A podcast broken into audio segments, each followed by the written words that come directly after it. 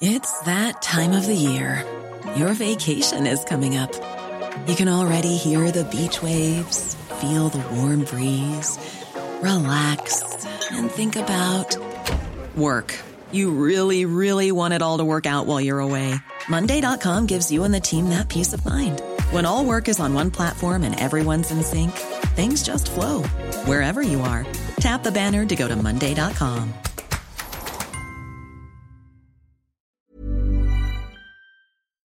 Une petite fille et sa grand-mère violemment agressées juste devant leur domicile. Ça s'est passé lundi après-midi dans la ville de Bordeaux.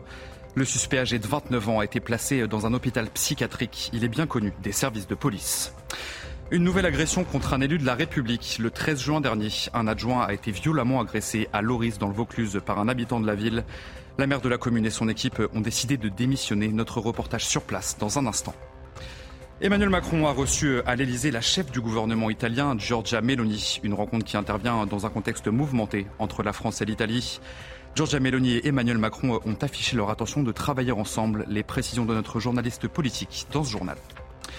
Et enfin, une course contre la montre est engagée pour tenter de retrouver un sous-marin touristique. Il était parti dimanche pour se rendre dans la zone du naufrage du Titanic à près de quatre mille mètres de profondeur. Un important dispositif de sécurité a été déployé sur place.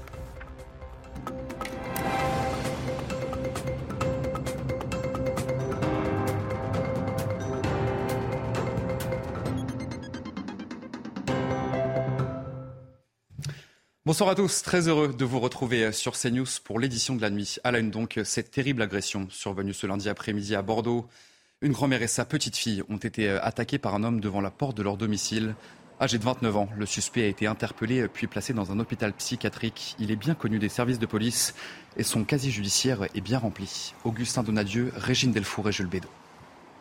Il n'aura fallu qu'un seul coup d'œil des policiers sur la vidéo de la caméra de surveillance pour identifier l'individu. Il est aux alentours de dix-sept heures trente lorsque l'homme déjà connu de la police repère une grand-mère et sa petite-fille qui sortent de leur immeuble. C'est alors que l'individu s'engouffre dans l'entrée et les attrape violemment. L'agresseur, récidiviste, a été interpellé très rapidement. Il est âgé de vingt-neuf ans et est sans domicile fixe. Son casier judiciaire fait mention d'une quinzaine de condamnations, comme le confirme Xavier Bounine du syndicat Alliance Police Aquitaine. Dès que les collègues ont ouvert la vidéo, ils ont reconnu l'individu en auteur de cette agression. Et une fois qu'ils sont arrivés sur place, ils ont pu l'interpeller car euh, bah, ils se sont retrouvés face à lui et ils ont pu le reconnaître euh, formellement. Le maire de Bordeaux, Pierre Hurmic, a fait part de son émotion et a tenu à remercier les forces de l'ordre qui sont intervenues. Je suis, comme euh, tous les Bordelais, extrêmement choqué euh, par, cette, euh, par cette agression. Et je peux dire que la police et la justice sont à l'heure actuelle pleinement mobilisées pour apporter à cette agression la réponse pénale qu'elle, qu'elle, qu'elle, qu'elle mérite. Aujourd'hui, la rue a retrouvé son calme, mais les témoins de la scène sont encore très choqués par la violence de l'agression. Et c'est choquant pour, pour une vieille dame, comment il l'a arrachée d'un coup, la petite en plus, comment il l'a jetée et tout, mais... c'est pas humain du tout, on va dire. Les victimes souffrent d'abrasions et de contusions. La vieille dame a été hospitalisée sans que son pronostic vital n'ait été engagé. Et juste après la publication de cette vidéo, les réactions politiques se sont multipliées à droite comme à gauche. Ce mardi, la Première ministre a mis en garde contre toute récupération politique. Écoutez. Vous savez, comme quand on a eu le drame qui s'est produit à Annecy, eh bien, certains veulent immédiatement instrumentaliser le sujet. Je pense qu'il faut évidemment, quand on a, enfin, quand on a des faits dramatiques, il faut en tirer des conséquences, mais une fois qu'on a établi les faits, et c'est le rôle de la justice d'établir les faits. Dans la ville de Lyon, le corps sans vie d'une jeune femme de dix-huit ans a été retrouvé dimanche à proximité du quartier de la Guillotière. Alicia avait disparu il y a dix jours, juste à la veille de son anniversaire. Un homme de trente et un ans a été placé en garde à vue. Les précisions d'Amaury Bucco du service police-justice de CNews. Le corps d'Alicia a été retrouvé ce dimanche à Lyon, à proximité de la place de la Guillotière. Alicia, c'est cette jeune femme de dix-sept ans qui avait disparu le neuf juin dernier, à la veille de son dix-huitième anniversaire. C'est sa mère hein, qui, ne la voyant pas rentrer, avait d'une part prévenu la police, mais aussi euh, envoyé un message sur les réseaux sociaux. Et puis finalement, eh bien, euh, une information judiciaire avait été ouverte dans le cadre de cette disparition inquiétante.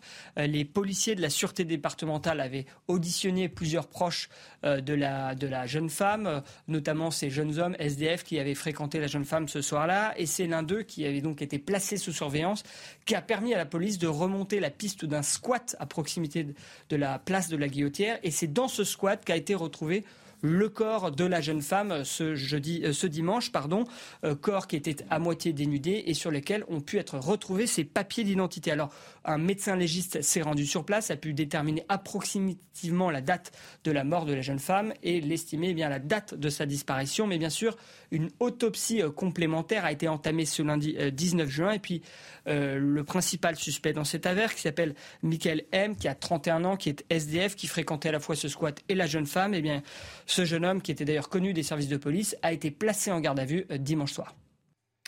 On en vient à cette nouvelle agression contre un élu de la République. Ça s'est passé le treize juin dernier à Loris, dans le Vaucluse. Un adjoint a été violemment agressé par un habitant alors qu'il se rendait à son domicile pour faire un constat des eaux. Symboliquement, le maire de la commune et toute son équipe ont décidé de démissionner. Reportage sur place, signé Stéphanie Rouquier. Regardez. À Loris, dans le Vaucluse, le treize juin dernier, cet élu à la voirie se rend chez un administré pour l'aider après un violent orage. Mais subitement, l'homme devient agressif. La personne m'a demandé de faire le constat des eaux. Je lui ai dit que je n'étais pas habilité. Et il m'a tout d'un bruit, brutalement, il m'a saisi par les vêtements, il m'a plaqué au, contre le mur. Donc mon ami s'est interposé pour le retenir, il voulait me frapper bien sûr. J'ai réussi difficilement à rentrer dans ma voiture. Et là, euh, il m'a menacé euh, en me disant qu'il allait me retrouver et me, me tuer, quoi. L'élu a porté plainte, l'homme a rapidement été interpellé. Mais pour le maire de la commune, cette agression est intolérable. Avec vingt-deux des vingt-sept conseillers municipaux, ils viennent de présenter leur démission. Stop, stop, stop. Voilà, regardons-nous, respirons un coup et qu'est-ce qu'on montre aux générations futures ? Les habitants approuvent leur démarche. Je pense que c'est bien de marquer le coup, oui, absolument. Je pense que les gens devraient un petit peu se calmer parce que ça... On... On devient tous un peu trop agressifs et violents. Les élus attendent désormais un rendez-vous avec la préfecture, mais ils assurent que cette démission est surtout un cri d'alarme. Ils ne comptent pas abandonner leurs administrés.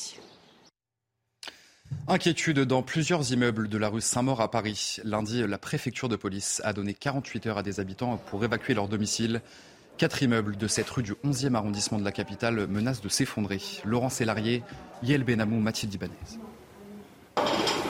Pour accéder à son domicile dans le onzième arrondissement de Paris, Benoît est obligé d'emprunter ses échafaudages. Depuis l'achat de son studio en novembre deux mille vingt-deux, le syndic de la copropriété fait plein de promesses, à commencer par la réparation d'un escalier. On m'a toujours dit que ça allait, euh, c'était en cours et qu'il fallait euh, plus ou moins avoir une visibilité sur six mois ou un an. Enfin, il n'y avait pas anguille sous roche, hein. Même euh, je pense l'ancien propriétaire n'était pas au courant de ce qui allait se passer. Pour moi, on m'avait juste informé qu'il y avait euh, un problème structurel au niveau de l'escalier. Sauf qu'en juin, Benoît apprend que l'appartement qu'il a acheté se trouve dans un immeuble qui menace de s'effondrer. Les habitants ne comprennent pas pourquoi les travaux prévus n'ont pas été entrepris à temps. Le commerce qui se trouve au rez-de-chaussée serait en partie responsable.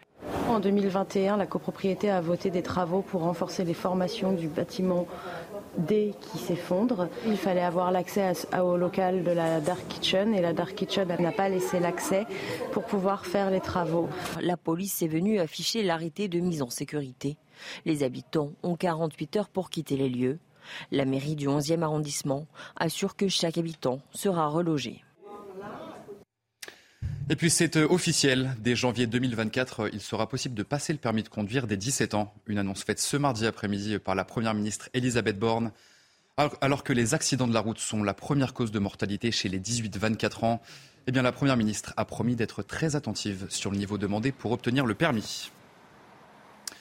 Nouvelle journée de manifestations et de grèves dans les hôpitaux français. Les professionnels du secteur réclament de meilleures conditions de travail ainsi qu'une revalorisation de leur salaire. Ce sont les mêmes revendications depuis des années, mais selon eux, et malgré les mesures prises par le gouvernement, eh bien rien n'a changé. On va écouter Yann Le Baron, il est secrétaire national U N S A. on ne peut plus continuer à accepter l'absence de solution, on ne peut pas continuer à accepter la dégradation constante des conditions de travail à l'hôpital public, c'est-à-dire le manque de personnel, le manque de moyens, le manque de moyens également en, en, en matériel courant à l'hôpital. On ne peut plus tolérer euh, l'ensemble de ces éléments. Nous restons euh, les agents hospitaliers les moins bien payés d'Europe euh, et ça, ce n'est pas acceptable. Dans le reste de l'actualité, la sécurité sociale va réduire le remboursement des soins dentaires. La mesure sera effective à partir du premier octobre prochain.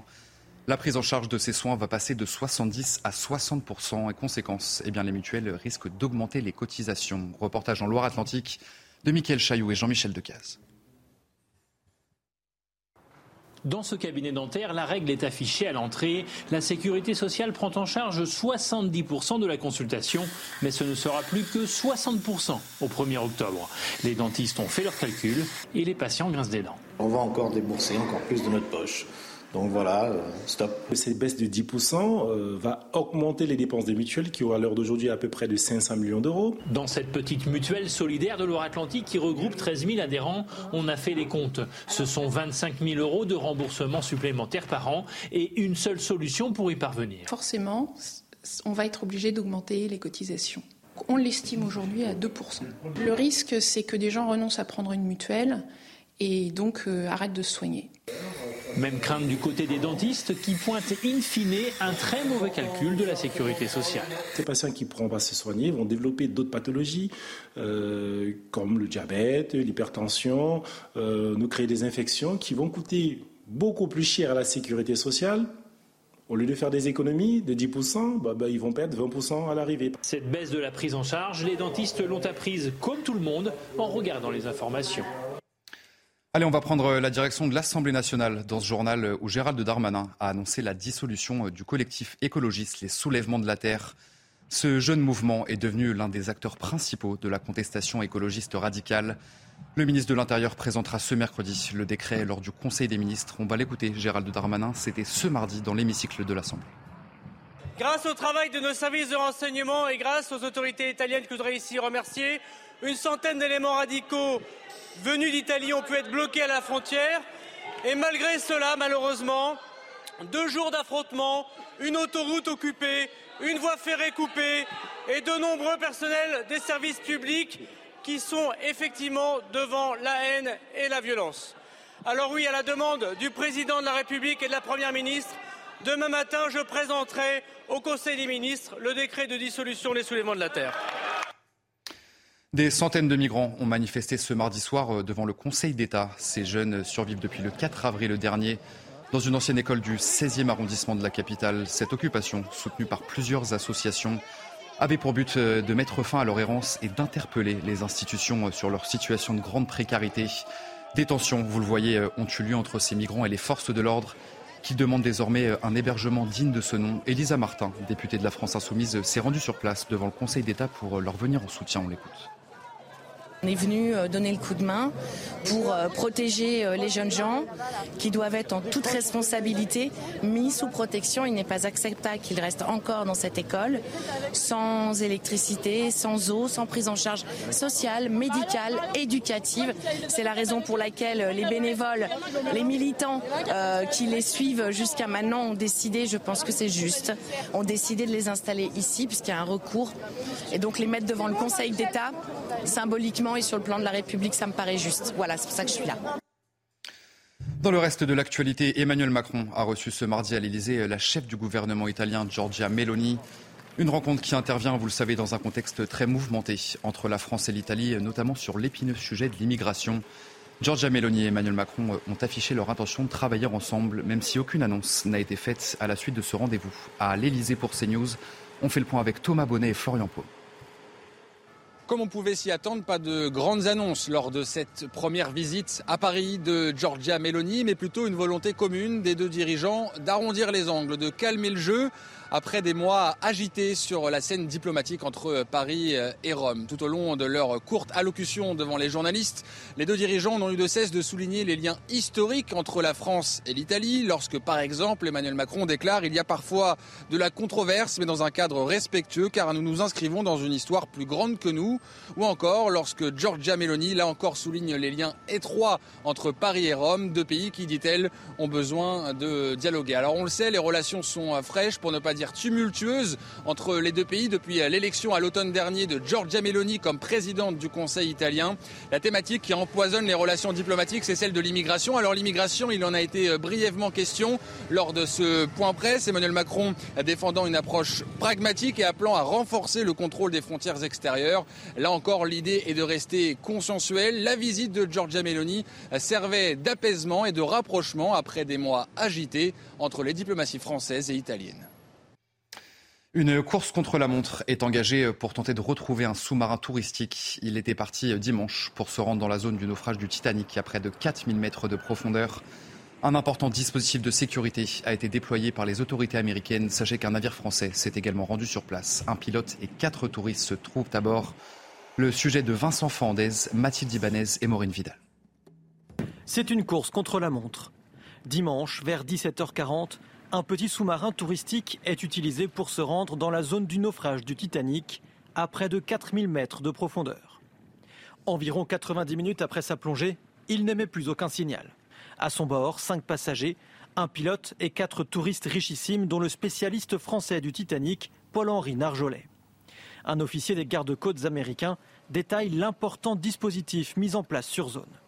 Nous avons depuis lancé deux avions à longue portée pour la recherche et le sauvetage depuis notre base aérienne d'Elizabeth City. Ils ont survolé le site pour observer la surface de l'eau et voir si nous pouvons trouver un signe du vaisseau à ce stade. Le Canada a également utilisé l'un de ses avions militaires qui utilise la technologie du sonar avec des bouées et peut utiliser le sonar sous la surface de l'eau pour essayer de localiser le sous-marin. Une disparition inquiétante. Car le sous-marin possède une autonomie en oxygène limitée, selon le contre-amiral de la garde-côte côtière américaine.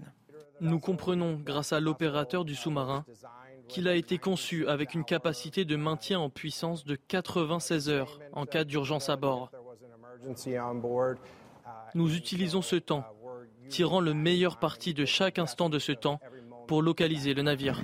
L'Institut français Ifremer a dérouté l'un de ses navires.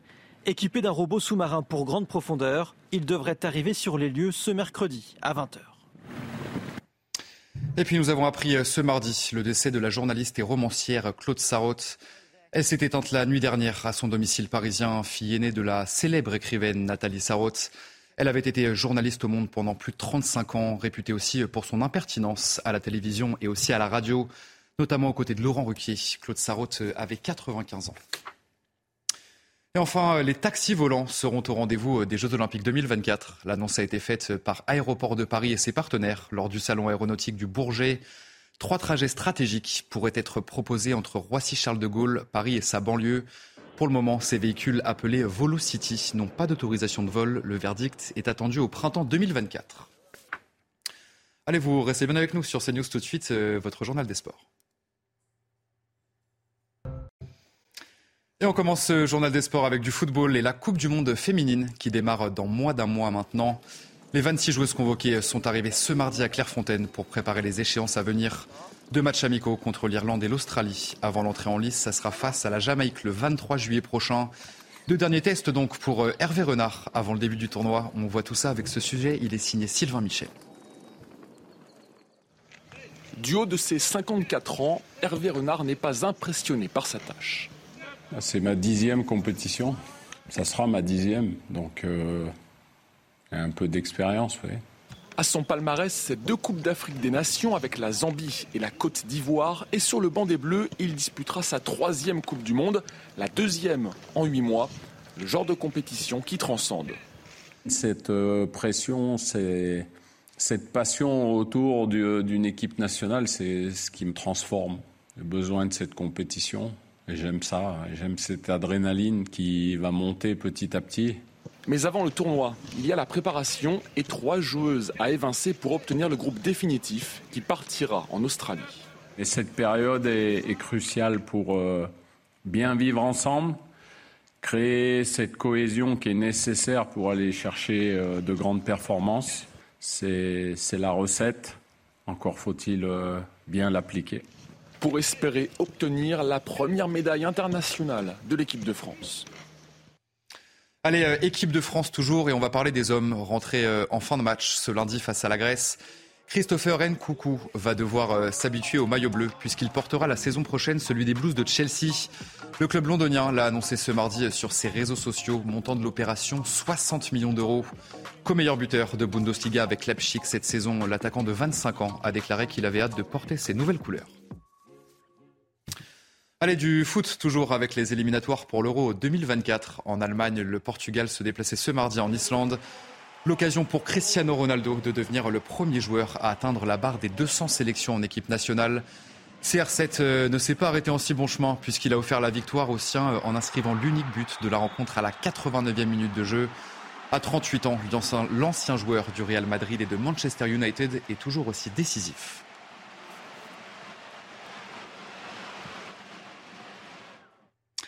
Et lui n'a pas encore atteint le statut de légende dans le basket, mais il est la grande attraction du moment. Il s'agit bien sûr de Victor Wembanyama, qui atterrit ce lundi à New York. Celui qui devrait devenir le premier Français sélectionné en première position d'un, d'une draft N B A a reçu un accueil digne d'une superstar de la part des fans sur place. Certains portaient même déjà le maillot des Spurs de San Antonio floqué à son nom. Même l'intéressé semblait assez surpris de la situation. Et puis on termine avec du tennis, ce journal des sports et, et la dissection d'Arthur Rinderknecht. On termine avec la déception d'Arthur Rinderknecht au premier tour du tournoi du Quince. Lucky loser, le quatre-vingt-troisième joueur mondial, est passé tout près de l'exploit face au numéro deux mondial Carlos Alcaraz. Une défaite en trois manches, quatre six, sept cinq et sept six après avoir breaké d'entrée dans le dernier acte. De son côté, le récent demi-finaliste de Roland Garros affrontera en huitième de finale le Tchèque Jiří Lehečka.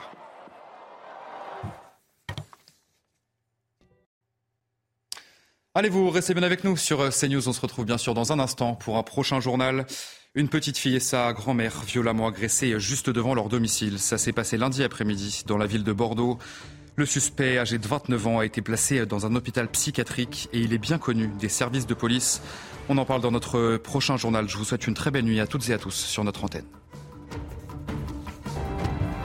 Retrouvez tous nos programmes et plus sur c news point f r. Planning for your next trip?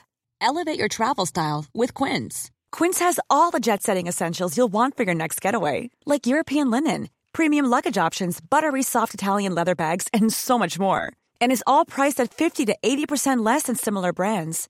Plus, Quince only works with factories that use safe and ethical manufacturing practices. Pack your bags with high-quality essentials you'll be wearing for vacations to come with Quince. Go to quince dot com slash pack for free shipping and three sixty-five day returns.